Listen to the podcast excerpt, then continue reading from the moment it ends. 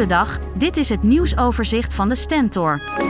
Autobezit voor iedereen is straks niet langer vanzelfsprekend. Dat zegt Jan-Willem Erisman, de nieuwe belangrijkste adviseur van de regering op het gebied van klimaat. Om een volledig klimaatneutraal vervoerssysteem op te bouwen in Nederland, moeten veel burgers waarschijnlijk afscheid nemen van hun voertuig. De eigenaar van het leegstaande Centraal Beheercomplex baalt van een actie van de gemeente Apeldoorn. Die heeft het eerste recht van koop van het complex vastgelegd en dat probeert Certitudo ongedaan te krijgen. De plannen voor woningbouw lijken verder weg dan ooit, want het vastgoedbedrijf verkeert in zwaar weer.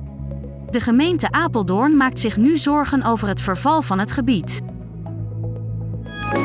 Festivalbezoekers die met de auto terug naar huis gaan, onderschatten het gevaar van drugsgebruik in het verkeer. Ook beseffen ze niet hoe lang middelen in je systeem blijven zitten. Dat zeggen experts. Er gaan volgens Team Alert op festivals zelfs verhalen rond dat je beter gaat rijden als je koken en alcohol combineert, iets wat absoluut niet waar is. Ze uiten hun zorgen na schokkende cijfers van de politie na festival Ground Zero.